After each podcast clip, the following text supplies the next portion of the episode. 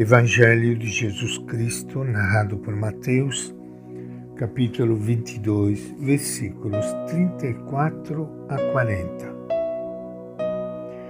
Naquele tempo, quando viram que Jesus havia fechado a boca dos saduceus, os fariseus se reuniram em grupo. E um deles, para pôr Jesus à prova, lhe perguntou: Mestre, qual é o maior mandamento da lei? Ele respondeu: Ame o Senhor seu Deus com todo o seu coração, com toda a sua alma e com toda a sua mente. Esse é o primeiro e maior mandamento. E o segundo é semelhante a ele: ame seu próximo como a si mesmo. Toda a lei e os profetas dependem desses dois mandamentos. Esta é a palavra do Evangelho de Mateus. Iniciando hoje o nosso encontro com o Evangelho de Jesus, quero enviar um abraço, uma saudação a todos vocês, amigos ouvintes, espalhados por este Brasil fora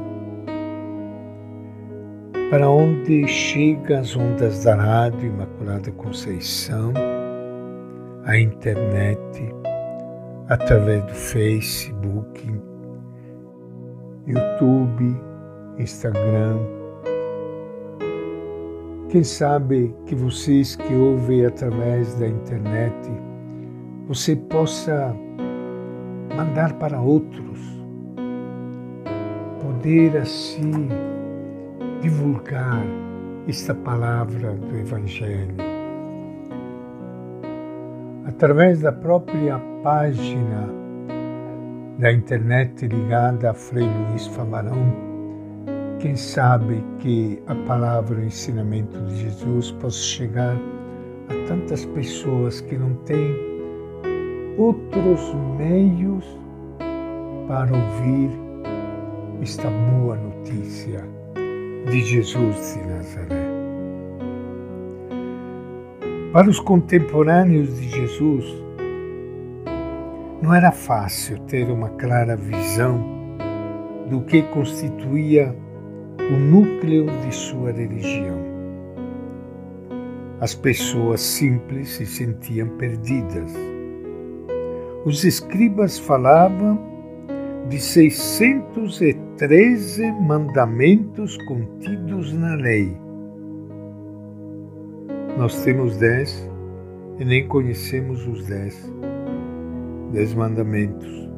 Vocês imaginam se o povo tinha condições de conhecer 613 mandamentos. Como orientar-se numa rede tão complicada de preceitos e proibições em algum momento essa questão chegou a Jesus. O que é mais importante e decisivo? Qual é o mandamento principal, aquele que pode dar sentido aos demais? Jesus não pensou duas vezes. Ele respondeu lembrando palavras que todos os judeus, homens, repetiam diariamente no começo e no final do dia eram estas palavras: Escuta, Israel, o Senhor nosso Deus é o único Senhor.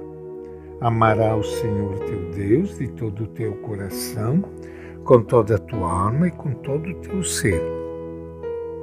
Ele mesmo havia pronunciado estas palavras naquela manhã.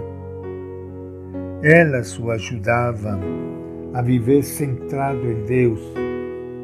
Para ele, isto era. Em seguida, acrescentou algo que ninguém lhe havia perguntado.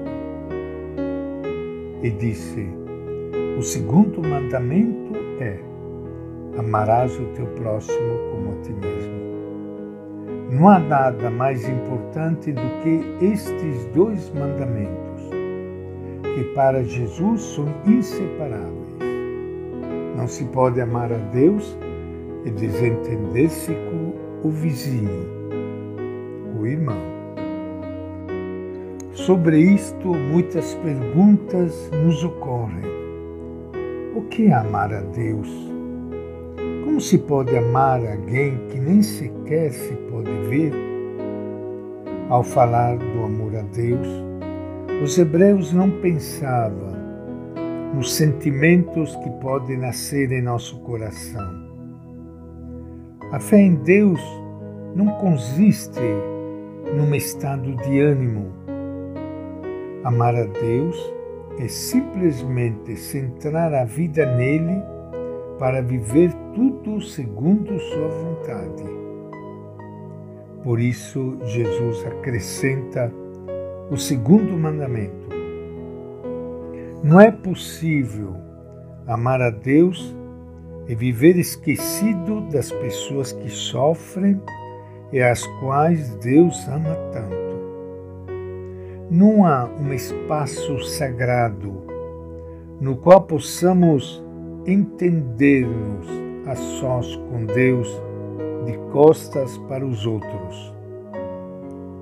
O amor a Deus que esquece seus filhos e filhas é uma grande mentira. Para muitas pessoas, a religião cristã lhes parece complicada e difícil de entender. Provavelmente, estamos precisando na igreja de um processo de concentração no essencial para desprender-nos de acréscimos secundários e permanecer com o que é importante. Amar a Deus com todas as minhas forças e amar os outros como amo a mim mesmo. Quando as religiões se esquecem o essencial, facilmente se adentram por caminhos de mediocridade piedosa ou de casuística moral, que não só incapacita para uma sã relação com Deus, mas pode até prejudicar gravemente as pessoas. Nenhuma religião escapa deste risco. E esta é a nossa reflexão de hoje do Evangelho de Mateus.